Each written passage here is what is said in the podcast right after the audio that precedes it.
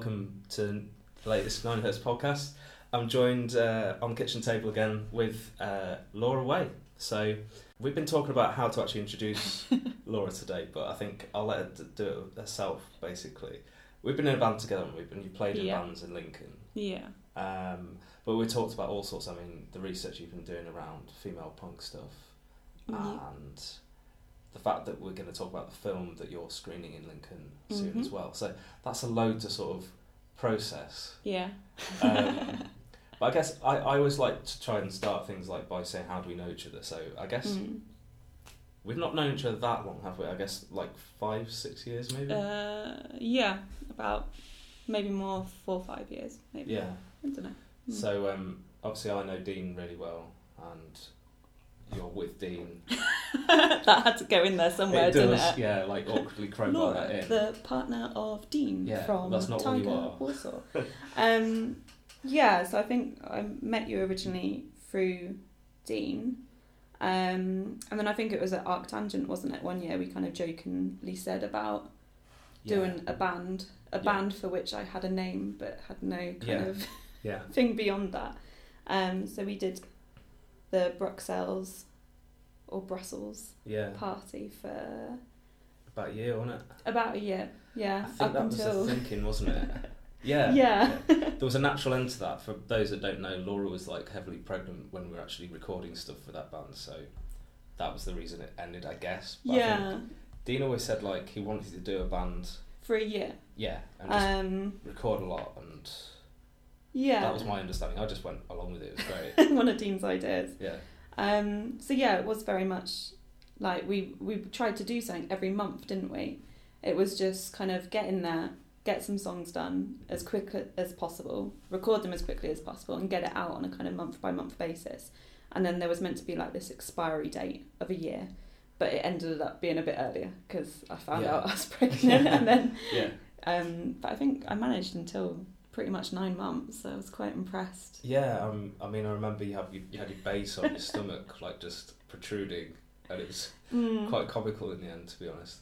yeah. But um, yeah, I mean, I'm I listened back to them not long ago, and they're actually okay. Like considering we literally wrote them, and Dean would sort of shout the beat at me, and I'd play it, yeah. and then it just kind of happened. They're pretty good.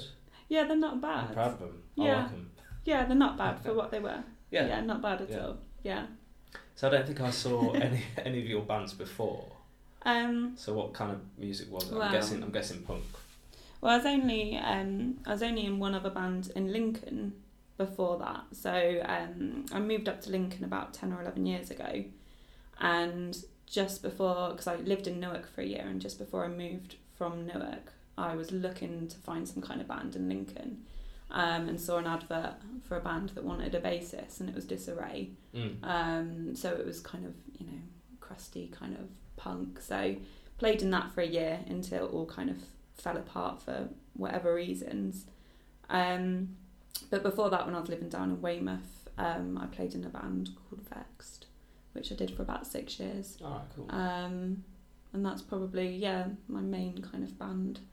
Cool. So did you tour with that band or? Yeah, so we did um we did a couple of kind of small scale, like very kind of DIY tours. Um but yeah, I loved it and I just remember because I was doing my A levels at the time, I'd be Right. there in the back of the van with my English coursework, Yeah. like trying to do it while swigging out of a bottle of Lambrini, no doubt, or whatever it was. Yeah, I, I feel like we've all been there in some some way. Yeah, definitely.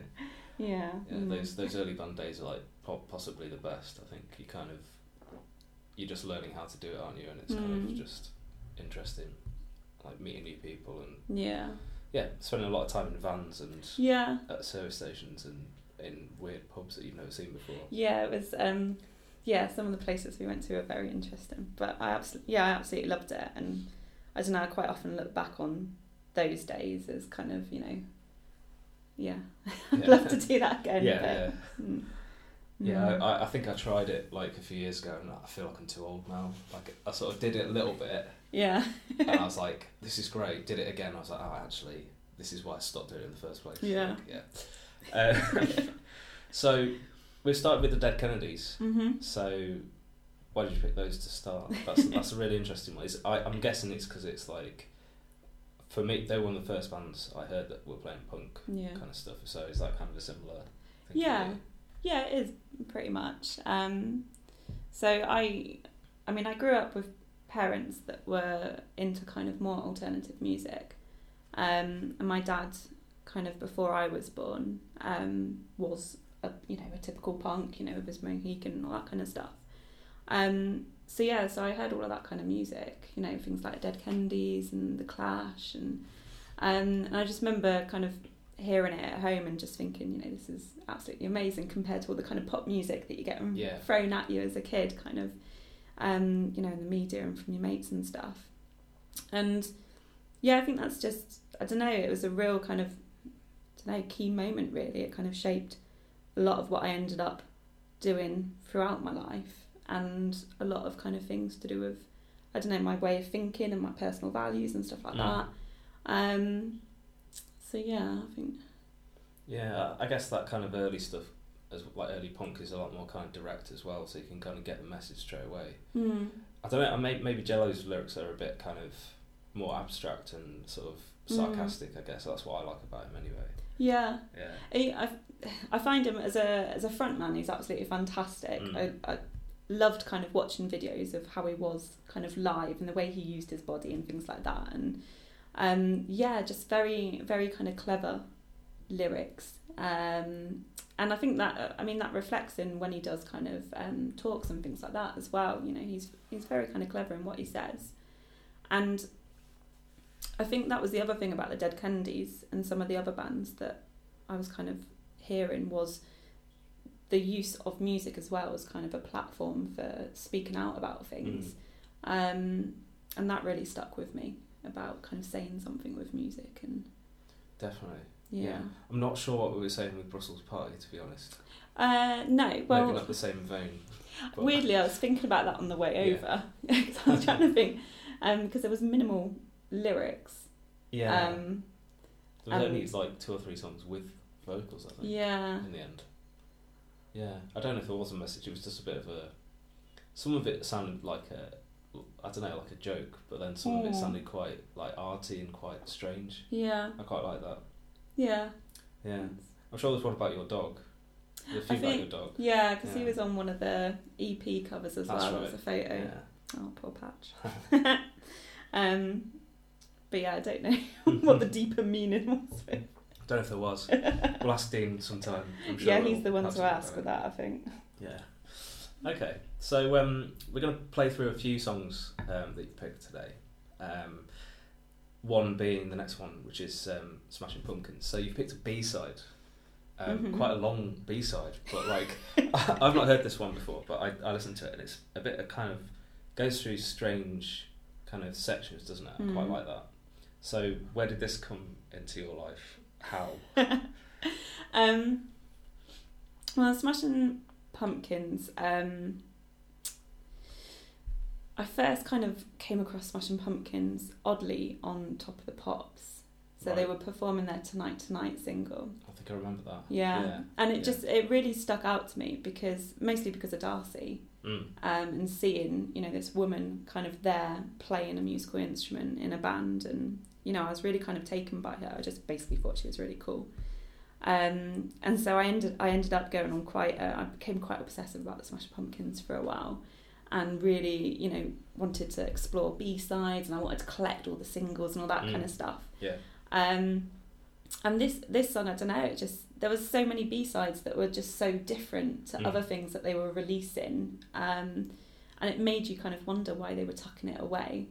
Um, but yeah, I just love this one. I, it is really long, and I did wonder about it. No, we've we've had doom bands on who, Oh, okay. like to play like fifteen minute epics. So yeah, don't worry about that at all. That's all right then. Yeah.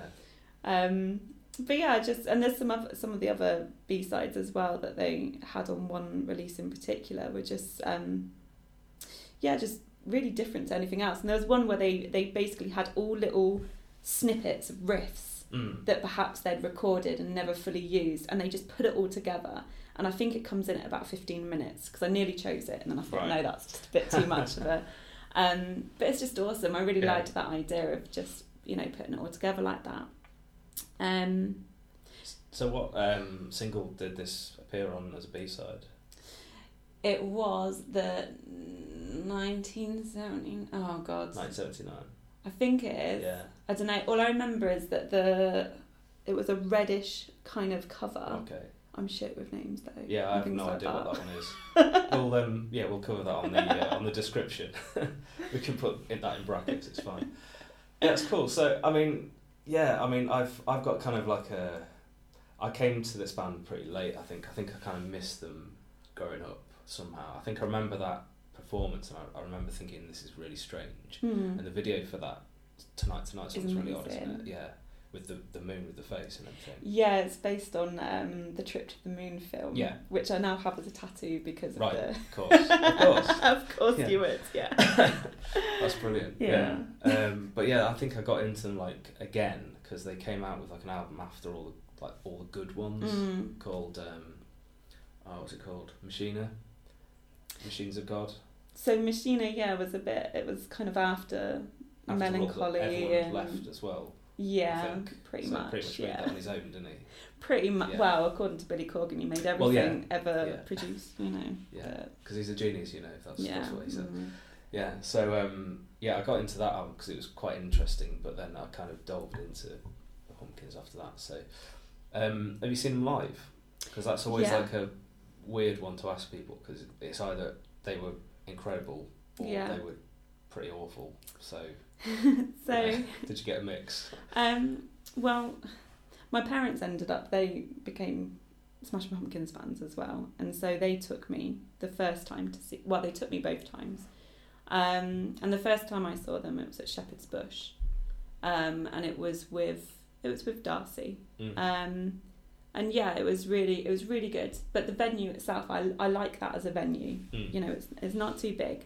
And I remember, um, it must have been about, I don't know, 14 maybe or something. And I remember going, and then I remember my dad throwing me into the pit, basically. so thanks, Dad. But um, In the deep end. yeah. Cool. Um, but then the second time I saw them was a real contrast to that. Um, and it was at one of the uh, O2, you know, Mm. one of the big London ones. Oh yeah. And I just Yeah. hated it. Right. Like it was just too packed. You know, the sound was awful, and it was just I don't know that whole. I don't know all of the kind of emotional experience and stuff that I'd had the first time was just completely lost. Yeah.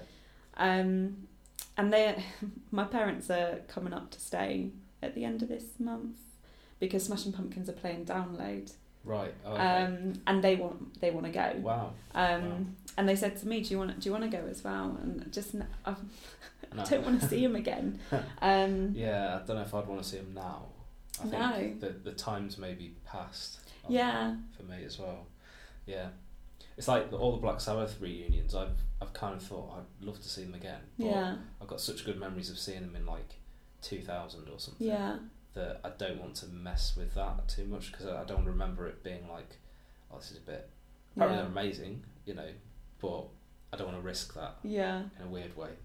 So yeah, yeah, we're strange with music, aren't we? As a species, we're like, well, you know, I've got these specific memories of a specific time. I want to keep that kind of special. yeah. Maybe. It's, well, I think uh, was it you that had the conversation with the Arctangent when I I'd kind of I was really really excited about seeing Oh, right, Glassjaw. yeah, yeah. Like really excited, Yeah. you know, because there was all this kind of emotional investment that I'd put into them, and you know, I'd loved them, and you know, never got to see them live before. And then after all of that kind of build up, it was just awful. It was And it really ruined it. flat, wasn't it? Yeah, I just I- would have rather not have seen it. Yeah. So, Yeah. yeah. Yeah, I saw them a few years before that, and they Mm. were great. So I don't understand what was happening. No. I've heard since I don't know if I told you this, but like I've heard that they had flown in like after another gig in Europe. Yeah. So maybe they were like just a bit. Knackered. Yeah, we saw them try to play an hour and a half, like really tired. I Yeah. don't know. Yeah, Possibly. the atmosphere just wasn't there, was it? It was No. just a bit strange. Yeah. Yeah. Um. So yeah, I, I think we're gonna play this Smashing Pumpkins song if that's alright with you. Uh huh. It's called Aeroplane Flies High.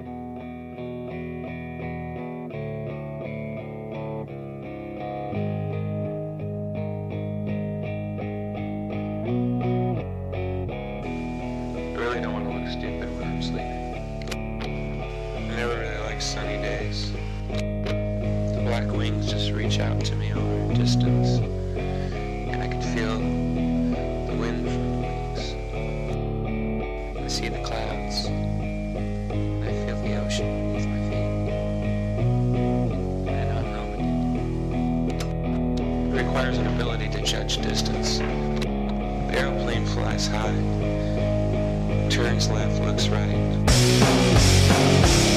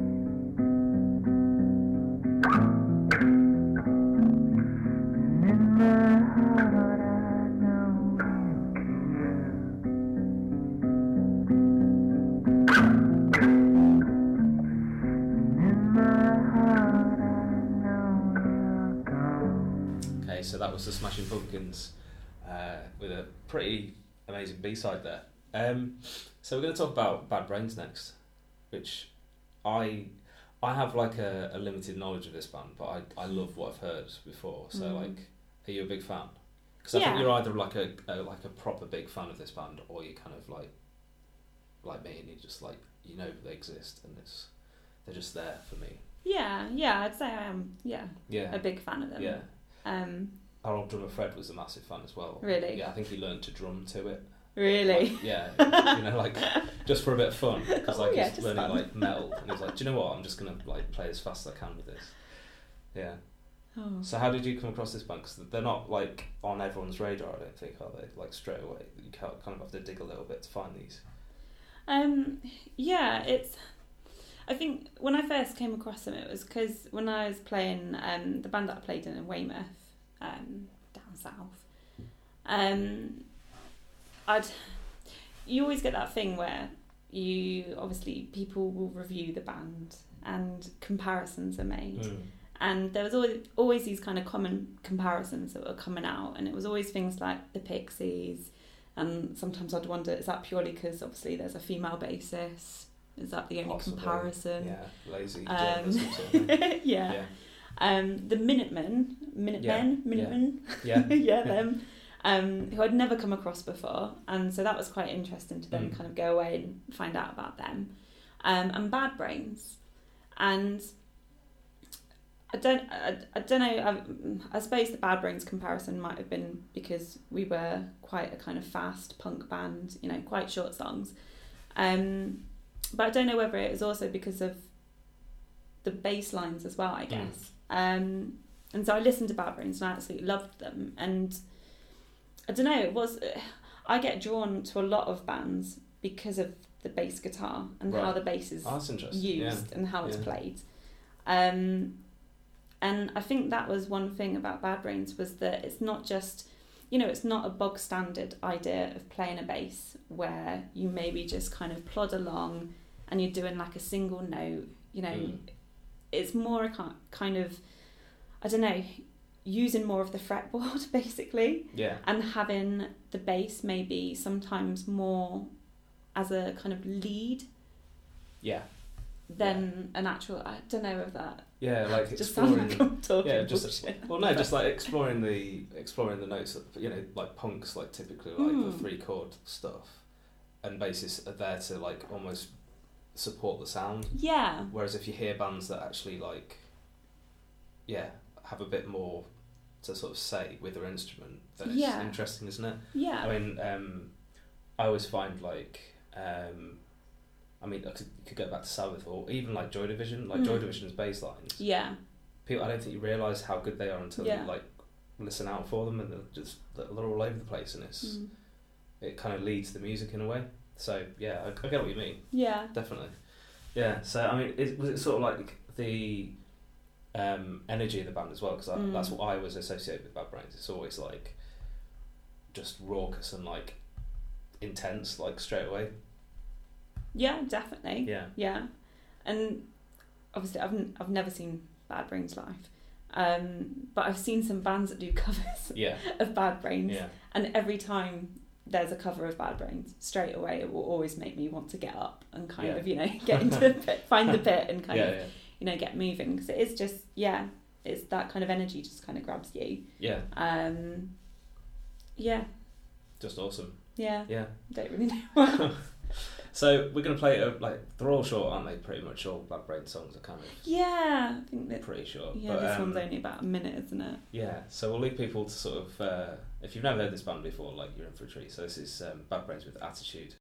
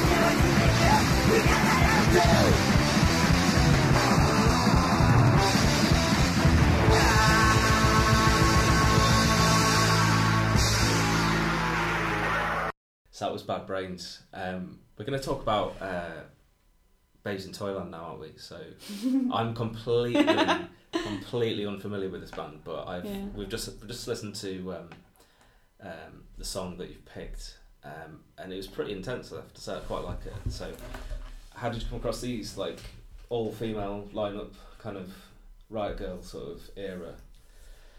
Um, It sort of make a big impression on you. at the yeah, Time. it's. I think with quite a few bands, it's always that thing, isn't it, that you come across them through hearing about other bands, and it's kind of Mm. connecting up those kind of pathways. Um, so I think really it was first of all because of hearing Nirvana, and my dad used to play Nirvana, and you know I remember when I was a kid, he used to be teaching me bass lines and things like that, like on the guitar.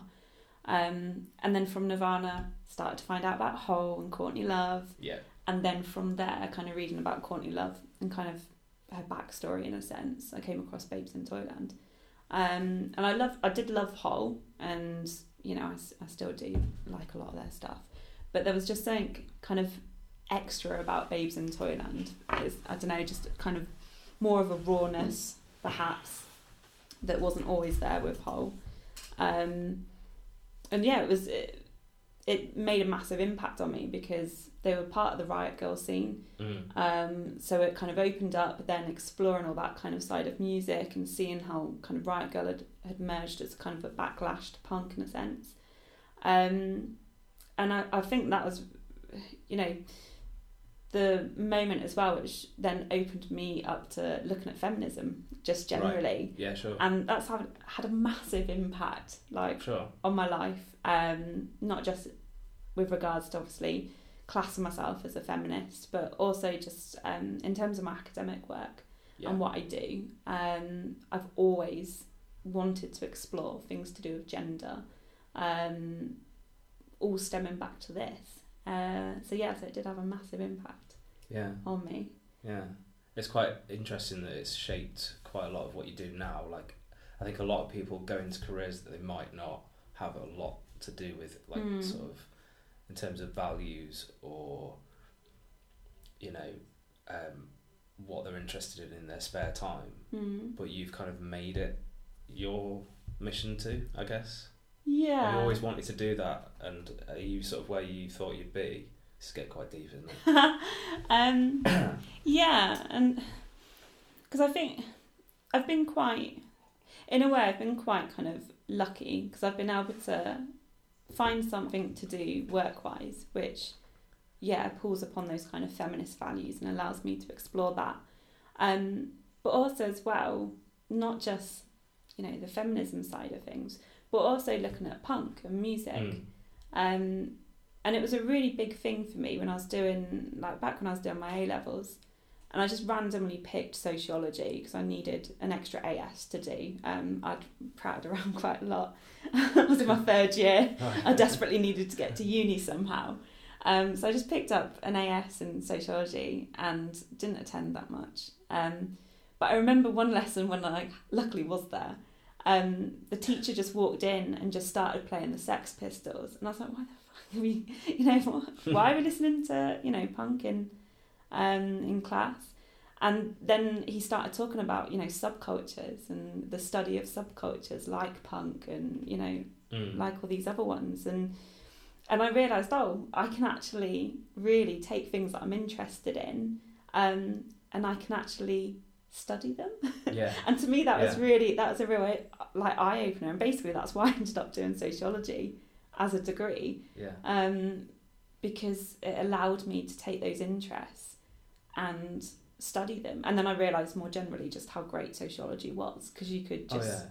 critique society Yeah. and think outside the box. Um, so yeah, and that that's kind of led me to where I am Mm. now in Mm. terms of my work. Yeah, I mean, I feel like sociology is, is one subject that like opens up a lot of people's minds to things I've not considered as well. Mm. Um, I mean, I remember doing it at, at um, sixth form, and it was like we had a very sort of uh, proud working class Liverpudlian teacher, Yeah. and he was playing as like the weirdest films. So we watched Scum, we watched Boys from the Black Stuff in its entirety. Mm. Like it was great, but it, we were like, we're not doing any work. We're just kind of just watching this awesome, weird show, and just stuff. Like, he just showed us so much stuff, and we were like, well, um, it was split in two as well. So we had a, a teacher that taught kind of like the serious side, like she, Mm. she gave us all the theory, and he was just like, well, this is my interpretation of it. So see what you think Yeah. and I, I, I love that. So, yeah, I, I always kind of regret that I didn't do anything else in that Mm. sphere, but I find it I find it fascinating, and it Mm. co- gives you a grounding in sort of, like you say, thinking in a way that you might not have before. So Yeah. yeah, definitely get that. Yeah. So I mean, are, are there any other bands of this era that you you really sort of put up there as your favourite? Um. Favourite's a strong word, isn't it? Yeah.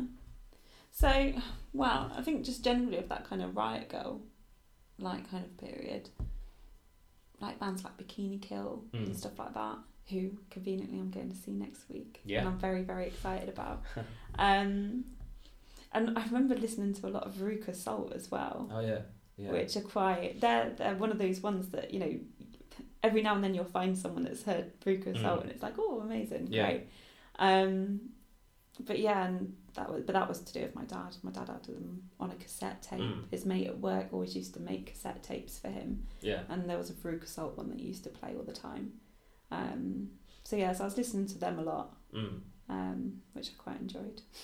Do you think there's anyone doing the same kind of thing now, or do you think it's moved on a little bit? It, I think it has, Mm. but is there anyone out there with the same energy? Do you think now?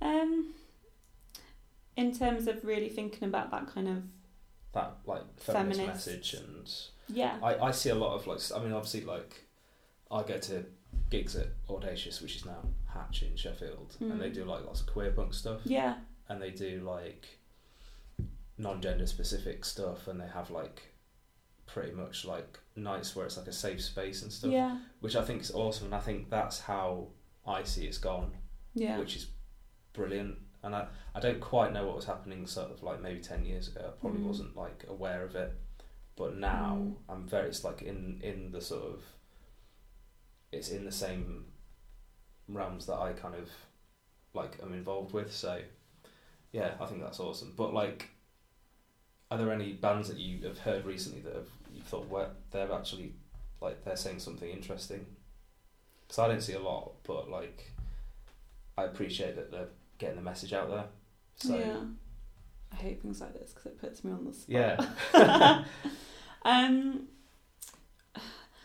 I think one one band that do quite, well, not do quite well. That sounds awful, but um, well, they they do it really well. Like bands like Petrol Girls yeah and stuff like that. yeah Um, and I think there's a lot of that same kind of riot girl ethos, I guess, if you could Mm. call it that, yeah coming through there.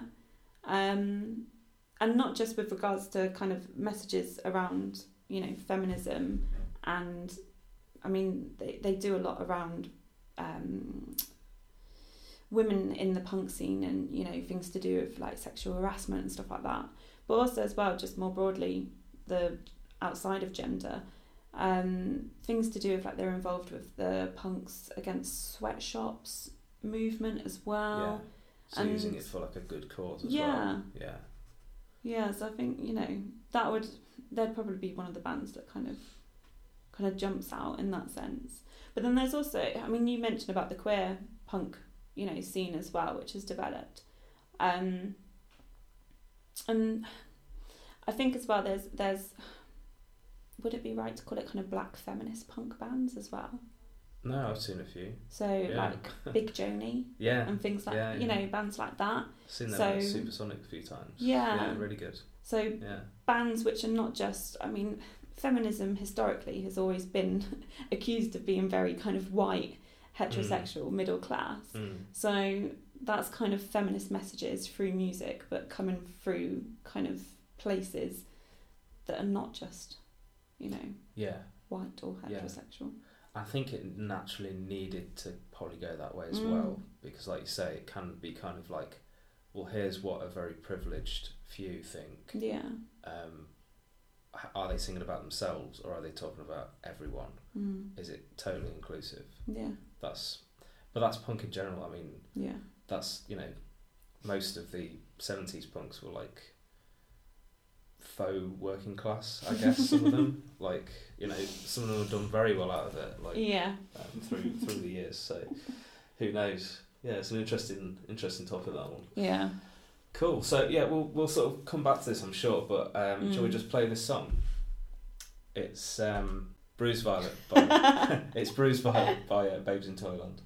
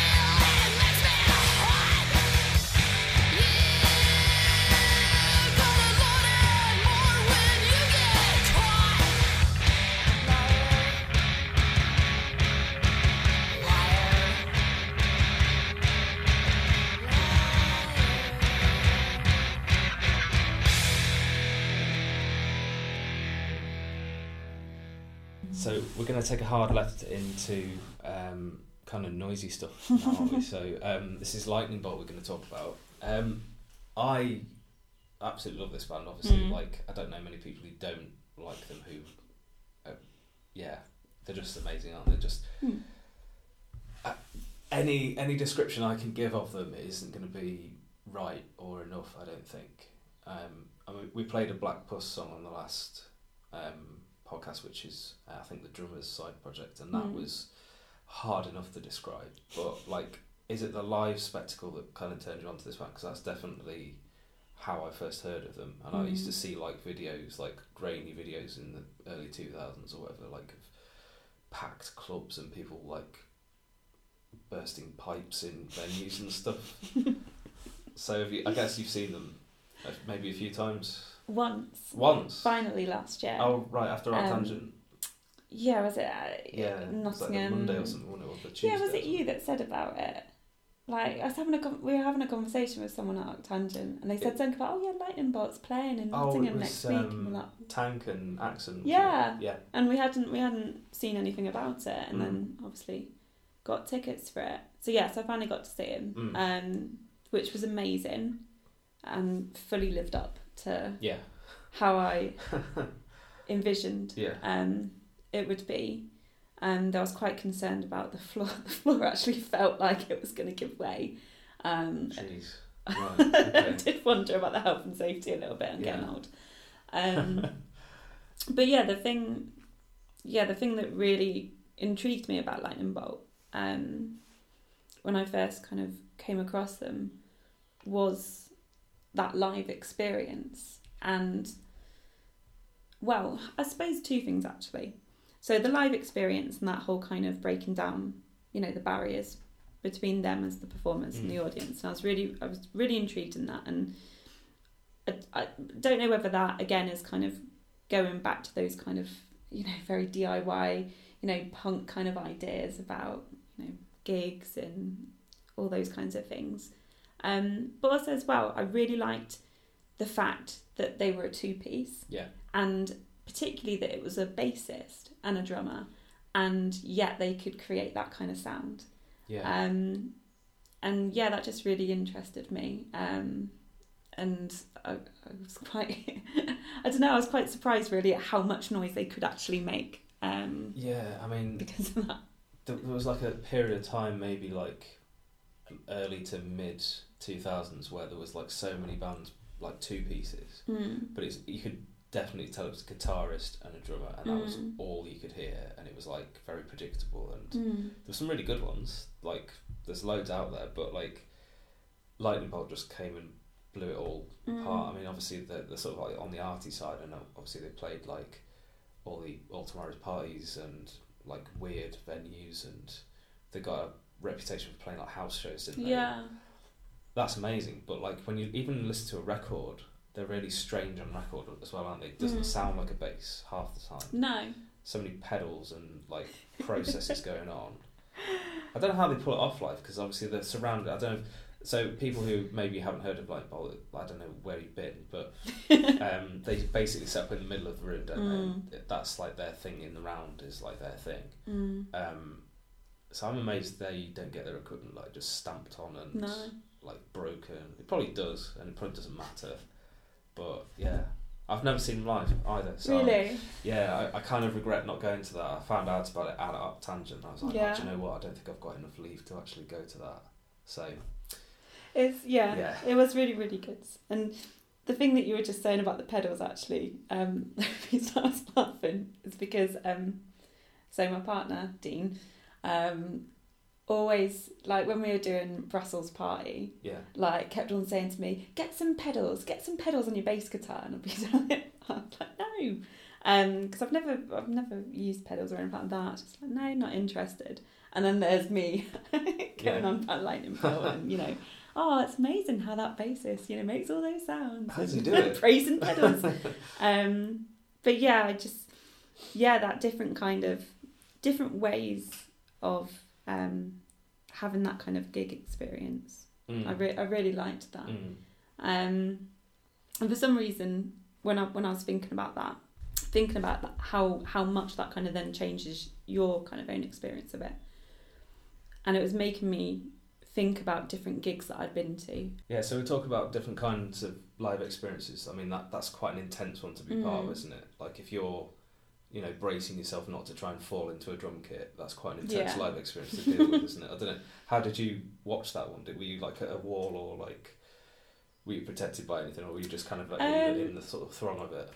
I was on um well first of all I was, I was kind of on um almost like the balcony you go up some steps and there's just the raised bit so that would be the stage that Yeah. normally the bands play on um so I stood there but the thing is obviously I'm I'm five foot like nothing um so I always find that I struggle um a lot at gigs um and someone ended up moving me that's something else that happens when you're five foot Right. nothing is that quite often people will physically move you as if you're right. yeah just Right. Okay. yes i literally get picked up and moved um but no someone kind of you know pushed me through um and got me stood on the steps Right. that go up to the stage so I, I ended up you know having a really good view but it was it was that packed i was literally bracing myself um and you know had my leg in a weird position to balance so Yeah. that i didn't fall off Yeah. the step um but yeah it's really you know I, I like that kind of intimacy that they create in playing on the stage um Mm. on the floor rather um and i guess because i was saying earlier wasn't i about that comparison with the two smashing pumpkins gigs Yeah. um but more recently we went to see um, we went to see Birds in Row Oh yeah. in London, Mm. and we went and it was it was sold out, Mm. and it was that rammed. You know, you'd struggle to stand anywhere, Mm. and I ended up on the steps that go up to the toilets. I was actually just stood Yeah, there in yeah. everyone's way, and could see, but it was just I don't know. It wasn't. It was good, but um, it just kind of wasn't that experience um, that you'd want. Yeah. And I think um, Dean and our mate that we went with ended up stood on a sofa trying to see over everyone, um, kind of precariously. Um, and then we, um, last month or so, so kind of Easter time, just before Easter, um, we went over to Paris um, on a little family jolly Mm. and Birds in Row were playing. Yeah. Um, so we ended up going going and seeing them there, and it was a completely different experience. Mm. So the venue was pretty empty for starters, so you could get as close as you wanted Mm. to the to the band, and it was just um, yeah, it was just how different that Mm. actually is. Mm. Um, and so I think because of how I feel about that kind of stuff, I guess that always when whenever I used to play in a band, I was always quite reluctant. I didn't like you know stages and things. I don't know. It Mm. just you think about how that then feels to the audience, and I really do quite like that idea of Being on the same level. Yeah. and, like within the crowd and everything. yeah, Yeah, I, I mean, as a singer, like in, in most of the bands I've been in, like being in the crowd is like the best Mm. place. Like being on the stage, you kind of feel like you're preaching to them, or like you kind yeah, of maybe looking down on them literally because you're physically above them. And I think it only really works if there's a full room, fine. But if Mm. it's like like a, a sparsely attended sort of thing, yeah, the best place is like for the band to be with it with people. You know, it's a cathartic experience that Mm. you're sharing with people. So yeah, I can completely get behind that. Mm. Definitely. It was related to that. I'd, I'd seen some some comment that someone had made about. Um, I can't remember whether it was about. I don't want to say. Was it they were saying about noise bands or. Um, I don't know. They'd they'd listed all these different genres, and um, they were saying about oh yeah, and what typifies this this genre is you know the singer gets down in people's faces, proving a point, and blah, blah, blah, and all this kind of stuff. Um, and I just felt I don't know that kind of missed Yeah. the whole purpose of you know that history of getting down amongst the crowd and breaking down those kind of barriers. Um, Yeah, I guess some people would sort of see that confrontational stuff as like, oh, they're, they're trying to act tough or they're trying Mm. to put a point across that we already know. yeah, I mean, I, I do see Sometimes I see that and I'm like, oh, God, like, what are you doing? But then sometimes I'm like really into it and it's like, Mm. yeah, that's great. Like, this is how it's meant to be. yeah, So, yeah, I think I can see both sides, but yeah, it's, it's a funny one, isn't it? I mean, yeah, you know, as a are you expected to do things in certain genres as well? Mm. Like, and are you like almost cliche if you do them? yeah, You know, it's quite. Yeah, I mean, there's a there's a sort of I guess for want of a better word, a meme page on Facebook called like, um, all local bands are going to hell or something like that, and they just typify everything that's like wrong with like, oh, sorry, I didn't come and see your show, or you know, like um, you can all move four steps closer. All these cliches that you, you hear at every like small show. I mean, we've we've played God knows how many. We've seen God knows how many in Yeah. And you always hear the same little phrases. Oh, thanks for coming out tonight to like three people, mm. and it's. But I love that. I can't. That's kind of like what makes me go to these gigs. Like yeah, you know that weird camaraderie that you get. Yeah. So you know if you're not like part of that, then you, you're probably going to be a bit confused by it. Maybe. Mm. Don't know. Who knows? How did we get onto that from Lightning Bolt? Um, I don't know, but yeah. Should we play this Lightning Bolt song? yeah. Yeah, this is um, SOS.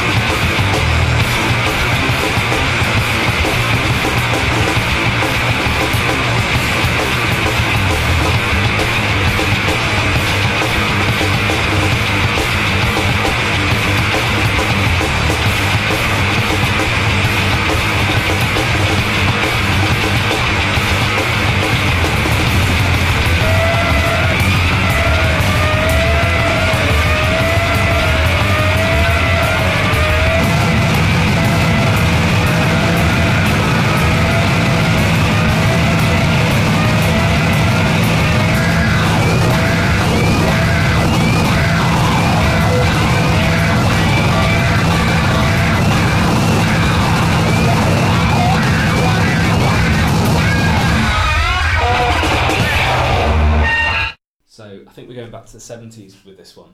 Uh, we're going to talk about the, Slits, Mhm. um, and I always kind of associate this band with like the first wave of punk. I don't know about you Mm. because it's kind of that, and and like the split from the original like official music history version of punk. You know, like the Mm. Sex Pistols and the Clash and all that. I feel like this was the next meaningful wave, like immediately after that. That's my that's my kind of take on it. But what do you reckon? Um, well, that kind of relates to um, why I chose this. Yeah. Um, I think, I mean, punk is obviously one of the areas that I, I kind of do research into. Um, and it's really interesting when you look at the kind of history of punk and how punk's been represented Yeah. Um, through kind of memoirs and media representations and stuff like that. Um, so yeah, quite often when we think about you know the punk history, we think of those kind of classic bands, don't we? Mm. Like the Sex Pistols and um, the Clash and etc. etc. And it's just I don't know. It's I think it says a lot the fact that there's there's traditionally been a lot of kind of writing out of female you know Mhm. punk women Yeah. um, and the bands you know that were around that were perhaps just as influential within the scenes but weren't as picked up on um, by the media perhaps um, so the slits for me i mean that they're one of the bands you know that i think are actually far more influential Mm. than a band like the sex pistols Oh yeah. in terms of you know the music that they were doing um you know the kind of different direction that they were taking it. And also as well you, you know when you look at how young they were as well you know a group of Mm. you know young girls wearing whatever they wanted making whatever kind of music they wanted. And that's i think you know that that says a lot more than perhaps um some of the other um bands that were around. And so yeah so i'm quite you know i'm quite interested in that the the writing out of women in punk history and i think that but then i i would say that perhaps that argues uh, i would say that perhaps that happens more Yeah. like um in a lot of music histories Yeah, yeah. I mean, I guess it's the old thing of like the sort of old white male journalist writes the history, doesn't he? At Yeah. the end of it, like as as good as some music journalists are, it could be said that like the seventies, eighties, and most of the nineties has got like a bit of a whitewash mm. with male voices Yeah. being heard above others, and it's almost treated as almost like a, like you said, like a novelty earlier on. Mm. It's it's almost like seen as a novelty sometimes. Like here, here's a book about female punk exclusively. It's like where where does it stand? Where does it sit in the history of everything? Mm. And why is that needed? Mm. Does that make sense? yeah Yeah. I mean, do you think now more is being said about it, and do you think these voices are being heard again because people are like actually reminiscing about it now? Because there's so, been so many books about Mm. it recently, and people doing. I mean, Six Music are really good at celebrating. Yeah, six That music's sort of thing. really good. Um, I think it depends on the source. Mm. So, uh, looking at uh, when London did the 40th anniversary celebrations of punk, which I didn't go to, Mm. um, and speaking to people that did go to it, they said about the there was a photo exhibition, and it was representing uh, punk musicians, you know, in the seventies kind of punk scene, and it was all just it was all the men, and then there was one Mm. kind of image. I think it was Debbie Harry or Yeah. you know, but it was you know it was quite it stood out to them that the one image of a female punk musician was one where she was very much there as a kind of sex object. Yeah. Um, and I think yeah, so there, there's still there's still this kind of portrayal um, and this reflecting back on punk um, in that kind of way, but there are efforts being made to try and Mm. now counteract that. Yeah. Um, so the the film that I'm showing, Yes. um, myself and my friend slash colleague um, Francis, um, the stories from the She Punks film. Um, that film is looking at these kind of voices Mm. Yeah. and these women that have often been missed or made invisible.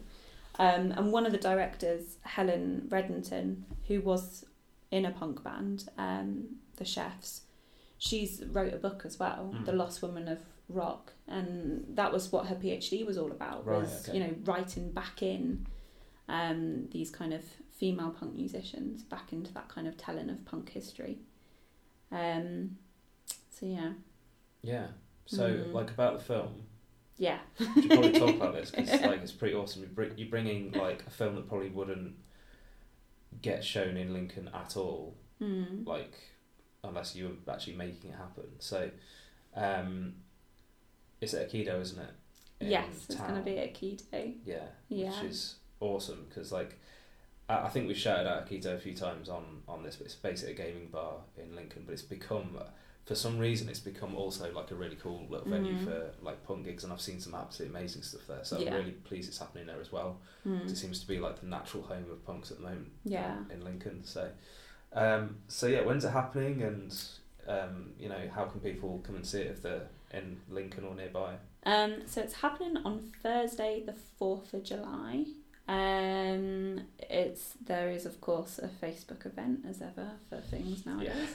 Um, so you you can search for it and you can get tickets online. Um, but yeah, you need to make sure you get tickets. It is quite limited. Yeah, it's a small Um, venue. It? Yeah, it's a small venue. But as well as as well as the screening of the documentary itself, we've got Helen, one of the directors, doing a bit of a Q and A as well, Yeah. which in itself is amazing. yeah. Um, so yeah, it's you know it's hopefully going to be a really really good night. Well, it's, the film's definitely going to be good. Yeah. Um, and hopefully we'll get the place kind of full. Um, but that I mean, what you're saying as well about Akedo and kind of venues and things in Lincoln. The amount of hassle we went through to actually get a venue Yeah. to be able to show this film, Mm. and you'd you'd think that you know a, city would be encouraging of people trying to, for example, show independent films or just be able to do stuff and Yeah. you know brings different things um, to the city. But we've we've had no end of issues. Mm. Um, we've looked at I don't know probably like five or six different venues Mm. and what it came down to was the fact that we didn't, I guess, because of our own kind of values and stuff, we didn't want to be overcharging people for this. Mm. We don't want to make a profit out of it. We literally want to be able to put a ticket price that literally reflects, you know, Mm. paying for the venue, paying for the film, paying for Helen, you know, to be there.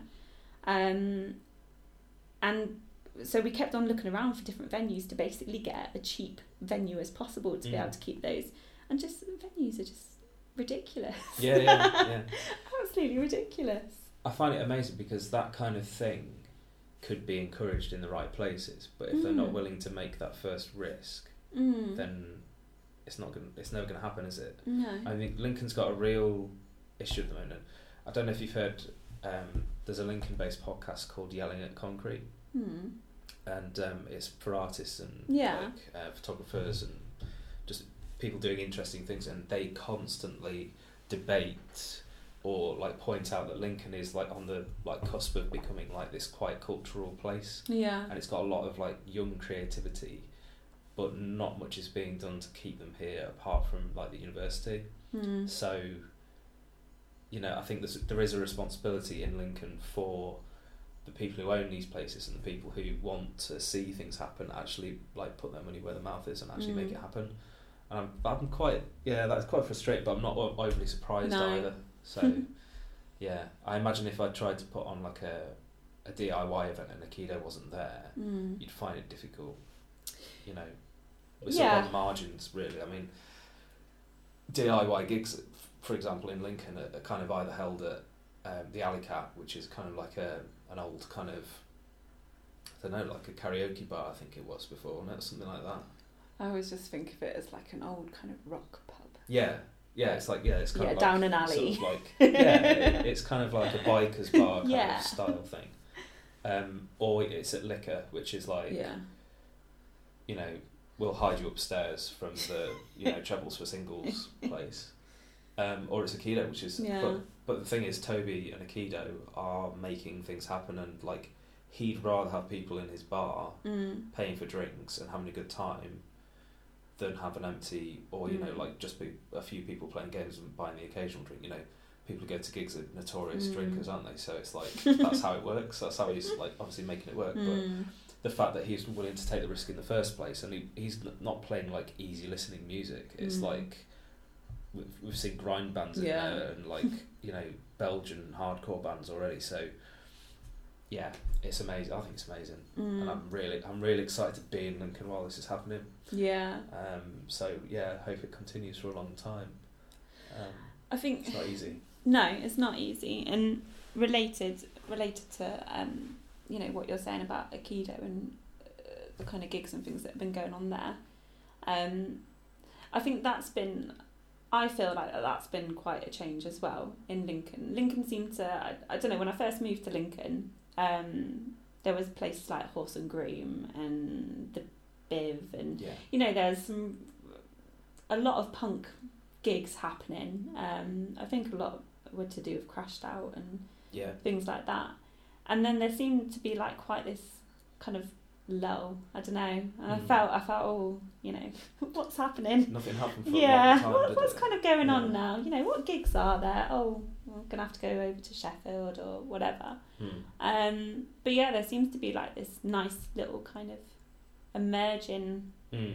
like gig thing going on again. Yeah, And it's, it's- great to see. And Yeah. it's, and it's it's great the fact that like us older punks or older kind of music kind of guys like haven't had to like make the effort to get back into it. It's like younger Mm. as a younger generation. I think um, a a lot of people knowing this will know Mark Thomas from Sheffield. Yeah. um, and he was saying that like in Sheffield up until recently, I think it's happened. I think it's kind of fixed itself a little bit now, but they were finding that there wasn't actually that many young people getting involved with punk, Mm. or if there were, they were playing gigs elsewhere, or Yeah. They weren't kind of joining in with the established thing. So Yeah. they made an effort to like welcome them, and it's kind of worked now. Mm. But that that kind of scared me a little bit. I was like, if Sheffield's short of young people into this, then like, Mm. is there any hope for what's happening? But thankfully, there's been like a load of, yeah, there's been like loads of stuff happening. Yeah. And it's been amazing. kind of just heals itself, I think, after time. Yeah. And some, of- I mean, some of the gigs that I've been to um, at Akedo and then some of them before at Liquor and stuff as well. You know, bands from outside of the UK, like America, and yeah, you know, and you just think, oh, blimey, you know, they that's really good on a weeknight sometimes Yeah. as well. That Yeah, they the they're getting, yeah, and it's just nice that there's some enthusiasm Mm. for doing it and wanting to invest energy in it. and it's not just. It could quite easily be just like you know bands from Nottingham, bands from Sheffield, but it's literally like, I think they've had French, Hungarian, Mm. like Dutch, and I don't even know like from all over the place. Got a Japanese band coming next month as well, a Page of Punk from Japan. Yeah, I've seen about that one. So yeah, it's amazing. I- Mm. I, I love it.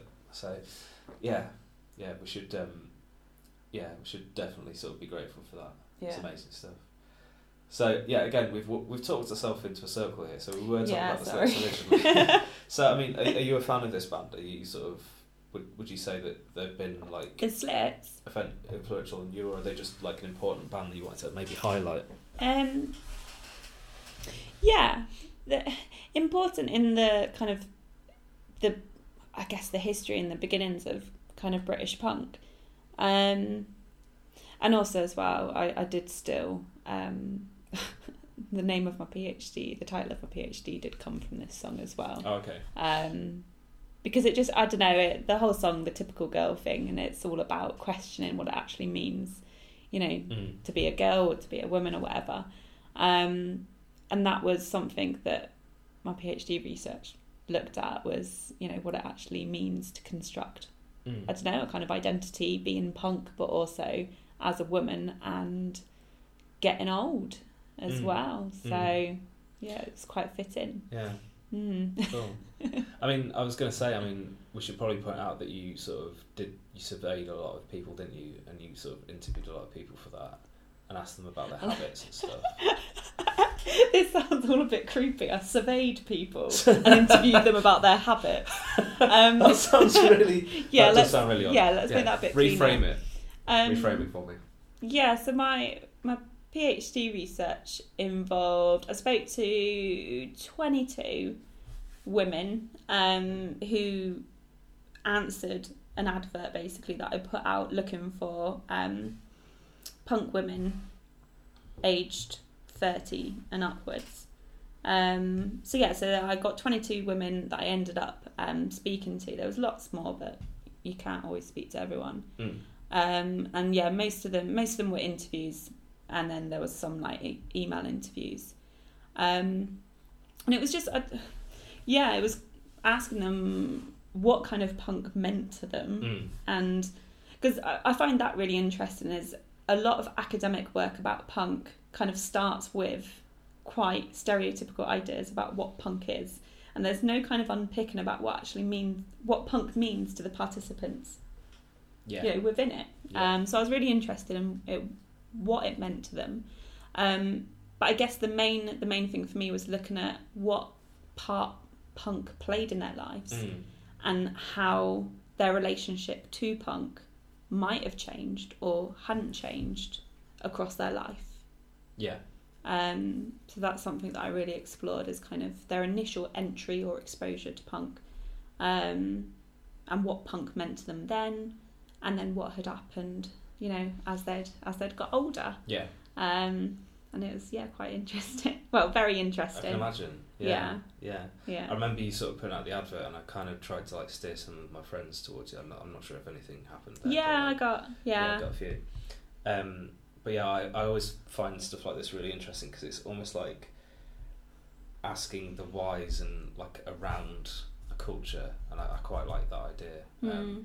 you know, um, I uh, yeah, I'm I'm quite a fan of like the music biography, but done in a really strange way.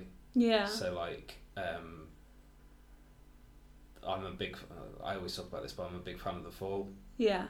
And um, someone went around and interviewed every ex-member of the Fall Hmm. because there's 52 of them. Um, and obviously they found people who had been in it for five minutes and hadn't affected them at all. And then there's people who've been in it for like 15 years and Yeah. been like scarred by being in the band with Marky Smith and all his mates. And you know, I've, it's that kind of like that insight that you just don't get Mm. unless you go out and look for it like in quite a meaningful way. So yeah, Mm. I can appreciate that. Yeah. Can you actually read that anywhere? Can you read your PhD anywhere? It kind of Um, like well, there's bits and bobs that have been Alright. published. Okay. Um, but the the plan is, um, yeah, over the next well, over summer, it's yeah going to be put together as a book.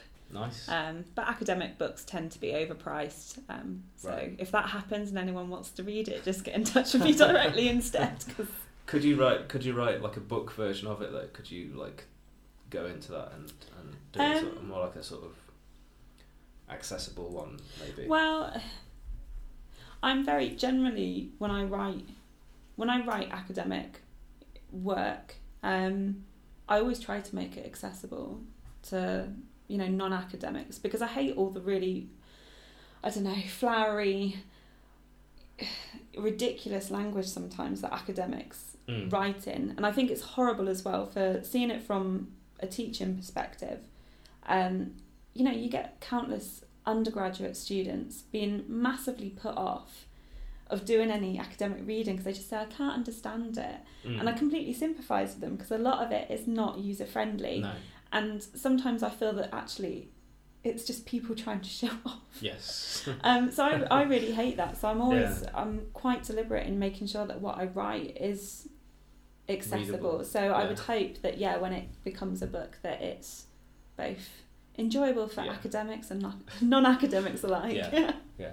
Sort of crosses that line with both Yeah. both sort of parties. That's cool. Yeah. yeah. Amazing. So, do you want to introduce this um, this next song, seeing as it's um, the title of your PhD as well? Okay. So yeah, the next song is "Typical Girls" by Slits.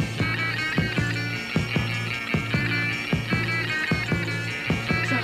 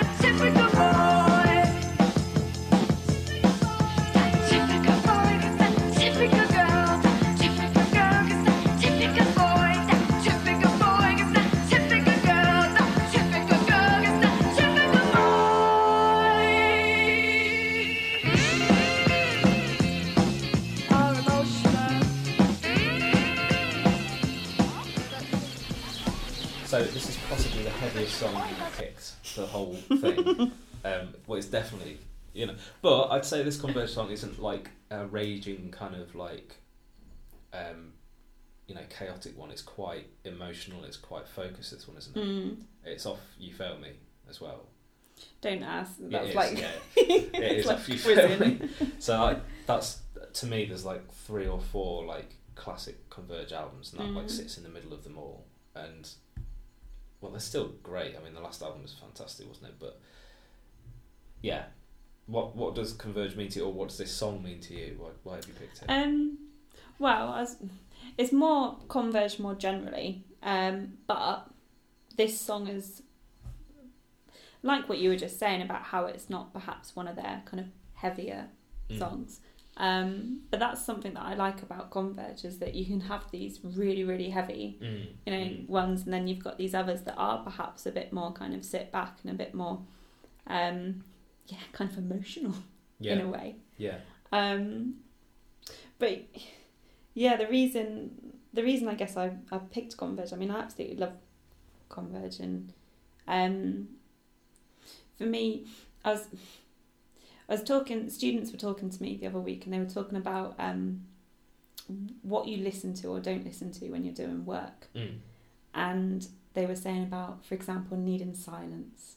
Or one student said, I shouldn't laugh because it sounds like I'm taking the piss out of them. But um, he said he likes to listen to like Buddhist um, gongs Oh and God, right. things like that. Okay. Um, which I just Don't had visions asleep. of. Yeah, I just had visions of being sat there with incense burning and these gongs. Um, and they, they asked me what I Right. what I listen to, um, if I listen to anything when I when I do writing and um, and I said yeah I do listen to stuff and at, in my PhD acknowledgements I acknowledge several bands that got me through my PhD. Um, and I played them the main band that I listened to whilst writing my PhD, and Mm. it was Converge. and so I, I don't know what it is about it. I mean, I, I, I love them as a band, but I find that they really help me write. Is it because it's, It's- like such high energy and Yeah, like, basically. so, so out there? yeah, That's interesting because like I feel like I just get distracted by them. yeah, because they're so all over the place, like in a good way. yeah, Um, my my go to for like writing um, when I'm not writing about music and stuff is like instrumental stuff. Mm. So like Russian circles, Pelican, you know, like quite epic like things just to like block out any noise. But yeah, I don't know. it's like, too yeah, it's it's, too ploddy. yeah, it's too ploddy. Um, I don't know whether it reflects. I work particularly well under pressure as well. I'm Right, very. okay. Um, I'm one of those people that leaves things to the last minute, Right. but okay. quite often on purpose. So Right. I work Because you better know like that. better. Right. Yeah. Yeah. So I think it, it sits with that. So Converge was yeah the main the main one that I was listening to whilst I was writing. Um, in a strange way, it like it really gets me on edge, and it's almost like I'm Yeah. frantically bashing away Mm. at the keyboard, and it's Mm. keeping that kind of pace going. Um, so yeah, it was like lots of Converge. Yeah. Um, trying to think what else. Fucked up. Mm. Um, Touche Amore or Amore, however Yeah. it's said. So, this song in particular, does, that, does this have any significance, like why you picked this particular one, or is it just because it's like a standout one that you've noticed, or there's no great story behind it, I guess. No great story. Right. End of. Move on. That's it. This is Converge. yeah.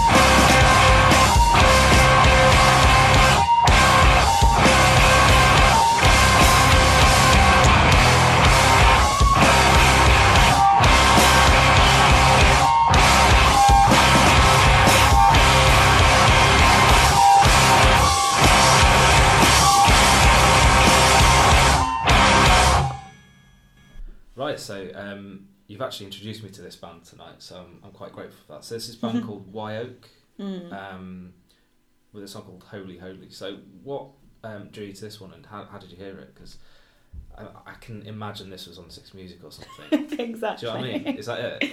yeah. Oh no! and I that's yeah, predicted it. right. Right. Um, yeah, and that's the kind of I guess that's really the story behind it. Um, I think in in a weird kind of way, I'd I'd become a bit disillusioned, really. Um, not not with music overall, but when when I was when I was younger, it always seemed like I, I was able to I had loads of time to Mm. explore and kind of find out about new bands Yeah. and you know I was always stumbling across new music um, you know reading things like Kerrang and Rock Sound and all those kinds of stuff and I remember recording the what was it on MTV do you remember when they did like the rock show or whatever Oh, Headbangers Ball. and all that yeah like tape Yeah. recording that and then kind of you know following up on these leads of new bands and stuff like that um, and then it just i don't know as i got kind of older it just seemed like i'd go through really long periods of time and i wouldn't ever come across anything that really kind of pulled Mm. me in Mm. um, and that's not to say that there wasn't anything, you know, coming out because I'm sure there was, but it was almost as if because I wasn't actively searching for things, I was just in this kind of quite, what's the word, like stagnant Yeah, yeah. kind of space I've, in which I've I was just in the listening. same place, definitely. You, can kind of just go, I'm not keeping up, or Yeah, I'm not finding anything exciting at the moment. yeah, And exactly. for some reason, you think you can kind of think, oh, well, that's kind of my fault I'm not trying hard enough. Mm. But it can sometimes just be like, well, you're not just you're just not looking in the right place, but you're not aware of where the right place might be at that time. So it, it changes definitely. Yeah, I'm glad I'm not the only one. Oh yeah, I mean to be honest, it's weird because um, at one point, because I've we've run Nine Hertz for fifteen years or something Mm. now, it's ridiculous. So you can go back through all those years, and there's at least ten or fifteen reviews from what I've been listening to, like all that time. But there was points at which I'd almost stopped listening to any anything heavy, Mm. and I kind of wondered like, do I actually like this music anymore? And I had to kind of like force myself to find new stuff to get back into it. So I think Yeah. I know what you mean. It's kind of like, or or you kind of think, well, I'm just listening to stuff that I listened to when I was 15 or Mm. you know early 20s or whatever. Am I stuck there now forever? Yeah. Is that all I'll listen to ever again? And it's like, well, of course not. But you know, you kind of need to maybe take time off or whatever. Mm. So did this just come kind of come out of the blue and strike you with it? Yeah, and it was, uh, as you guessed it, it was because of um, yeah Six Music. Mm. which um, I don't know if someone had recommended Six Music or I just kind of found it by accident. But I basically I started having it on in the background when I was at work, Mm. um, just doing like prep and things like that. Um, and then all of a sudden I found you know things kind of coming out at me, Mm. and so I remember I had a little post-it pad next to my desk, and I'd hear things and I'd wait to hear you know who the band was, whatever, and I'd make a note of it, and then Mm. I'd go away and try and kind of find out more or kind of listen to more of their stuff to gauge like whether or not I really liked them. And so yeah, this was one of the first songs that kind of jumped out at me and I thought, oh yeah, I really like that and I don't know, it's quite I'm quite simplistic when it comes to why I like music. Mm. Usually it's, you know, because there's some kind of emotional Yeah. for whatever reason it kind of, you know, makes me feel a certain way. Sometimes it's just as simple as, oh, there's a woman in it. like Is it that simple sometimes? yeah, it's Yeah. like, oh, that's that's kind of interesting. Yeah. Um, Yeah. they not always. Um, so yeah, so it was just yeah, I just really liked it, and it was, I don't know, just doing something for me that other music kind of wasn't. The time. Um, so yeah, so I really yeah, I really appreciated Six Music's kind of, yeah. and it still does. Like I still you know Oh, try yeah. and have it on because it it always kind of throws out different stuff. Yeah, I mean, I, I think I kind of, um, I spent two years or three years listening to it at work every day, all day, every day. So I kind of got to know their playlist each week. Mm. They're really good at like just chucking you a really weird curveball Yeah. in the middle of the day, and you're like, whoa, like I haven't, I haven't Yeah. considered this for so long, or, or, or like a brand new artist that's playing something really challenging. Like the last one I heard that made me sort of stop what I was doing with Six Music was um, like Moor Mother. Have you heard her? No. So she's like uh, an MC, and she's been on like about a mil- she's on she's like a big collaborator. Yeah. It was like an original thing she'd done on on her own album, and Mm. it just really struck me. It's like this is incredible. Like she's quite young, and she does quite social, like commentary sort of stuff. Mm. Um, and that was on at like I was at work. I was driving the work car, and I put six music on in the car to like go and meet someone. And I think I was slightly late to the meeting because I was like, I can't turn this off Mm. now, and it was like a six or seven minute song.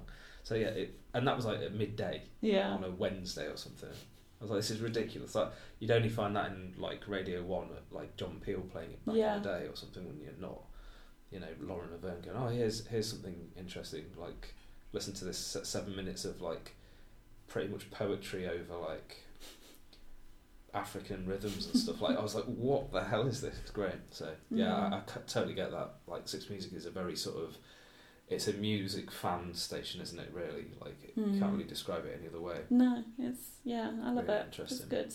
Definitely. Mm. So yeah, thanks to Six Music for this one as well. Um, so yeah, we'll we'll play this. This is uh, Wye Oak.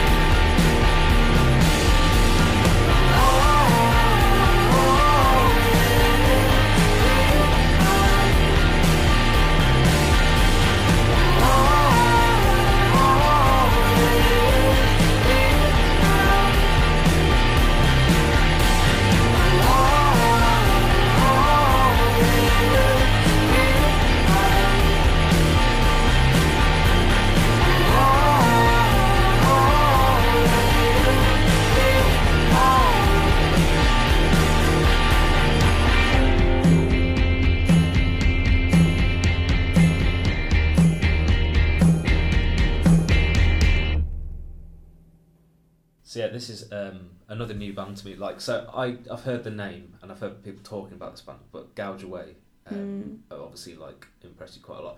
And we've just listened to this song off air because I, I wanted to like find out what made it so interesting. And it, yeah, it's amazing. It's kind of like it's got like kind of chaotic kind of energy to it, but it's also got like they go into like they click into grooves as well. Mm. I really like that. So this is only about a minute long, but it's like got so much going on.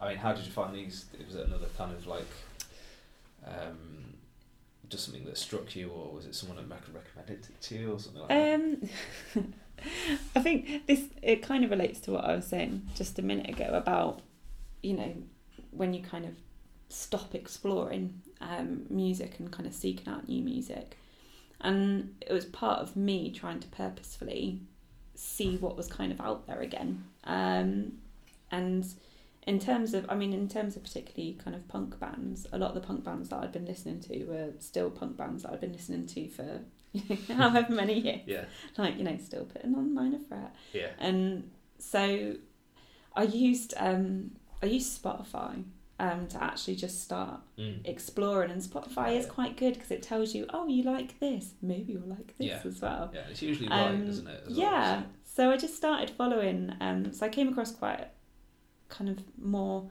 you know bands that are going at the moment so things like gouge away um single mothers as Yeah. well um downtown boys i think and you know just bands like that um and yeah it was just really kind of refreshing to find some new bands that were doing all that kind of stuff that i really Mm. loved so you know with all that kind of energy and you know in your face Yeah. and also as well to have you know a woman Mm. you know singing well you know doing doing the kind of screaming and stuff Yeah. um and i've always been quite jealous i guess of you know i, I love the idea of getting up there and kind of you know put yourself centre stage and like just having fun with it. yeah, Yeah. like i don't know I, I, yeah my hat goes off to kind of women that get up there and Mm. you know kind of just don't give a shit and yeah There's been some really interesting ones lately. I don't know if you've heard that band Cocaine Piss. It's the worst name in the world, but yeah like, i think i have heard them because of the fact that the name yeah, yeah, stood out That. But quite I a think bit. they're I think they're like um, queer punks as well, Mm. and like their their records are just amazing. Like Mm. really sort of, it's a bit like if Melt Banana was like a pure punk band rather than like everything. Like and that's another amazing band. Yeah, of Yeah. But yeah, they're, they're sort of like they're definitely on my radar at the moment. It's Yeah. like- I think they're playing ArcTanGent actually, so Oh, really? um, so I think I'm going to try and find um, when they're playing. But yeah, I mean this this kind of um, short, sharp kind of stuff I love because it kind Mm. of just gets straight to the point. There's no messing about. It's just like I can Mm. imagine that's amazing live. Yeah, it, it, Um, it was. Yeah, it was fantastic. Yeah, They're, you know, they're just as energetic and, you know, and I think it's one of those. They're one of those bands as well that, after listening to them, and in particular after going and watching them, I come away and I'm like, oh, I really miss being in a band. Like, I really want to be doing something Yeah. like that Yeah. again. And um, yeah, I think it's just, you know, that kind of sad thing of yeah, that's what I want to be doing. mm. To be honest, do you see yourself Um, uh, being in a band again? I'd love to be in a band again. Um, yeah, I'd absolutely love to, Mm. but for whatever reason, it doesn't seem to pan out at the moment. I don't Right. know, just finding people, I guess. Is it finding um, people or is it finding time or? It's probably a find bit both, in Yeah. all honesty. Um, but yeah, I'd, I'd like to think that at some point I will be. Mm. Um, but yeah, it's just a matter of maybe as and when. Yeah, Who knows? yeah. Yeah. I'm sure it'll happen. It's just finding that right combination sometimes is quite difficult, isn't it? Mm. For anyone, it's just like, yeah, you've got to kind of get on with the people as well. I think that's got to happen, hasn't it? Yeah, I think that Yeah. really helps. Yeah. yeah. Well, I've been in bands with people that I've literally not spoken to before, and it's been really awkward. So I feel I always Mm. feel like it's best to be in bands with friends, even if that might kind of challenge the friendship a little bit. Mm. it kind of that always works out better than kind of just getting together with oh you can play drums oh you can play guitar Yeah. I think it, I've never had a band that's worked that, like that very No. well. But you know, that's just my experience. You might have a completely different. Um, Who knows? I think it definitely helps to get on with Mm. The people. And I think, I mean, sometimes you start a band with people that you don't know, and then the friendship kind of comes after. yeah. Um, which, yeah, is equally good. But um, yeah, I can't imagine being in a band with people that I didn't actually get on with, like, as people. And particularly as well, I I think something that is really important to me is people that share those same kind of values as well. Like, I couldn't be in a band with someone who's sexist Yeah, or yeah, you know chauvinistic or whatever yeah. um that just wouldn't work for me No. um because i'd want the music to also be kind of underpinned by those kinds of values i Yeah. guess so Yeah, I don't think. Yeah. Yeah. I don't think I could see that happening really. If like you were sort of placed in a situation where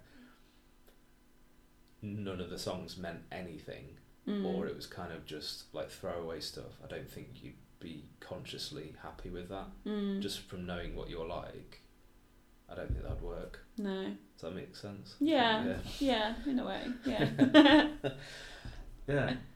Well, it's been amazing to spend time talking to you about music. I don't think we've talked this long about music ever before. So no this is really cool. well it's probably just our longest conversation just generally music or otherwise possibly. Yeah. I was just at your gigs and yeah and in the practice room and stuff. yeah So and it's probably the most sober conversation as well that it we've is. had None so of us, neither of us, have had a drink. So no yeah, there you go. yeah, we can do it. yay Awesome. All right, cool. We're gonna we're gonna uh, finish with this Gouge Away song. So this is Uproar. Um, thanks, Laura. thank you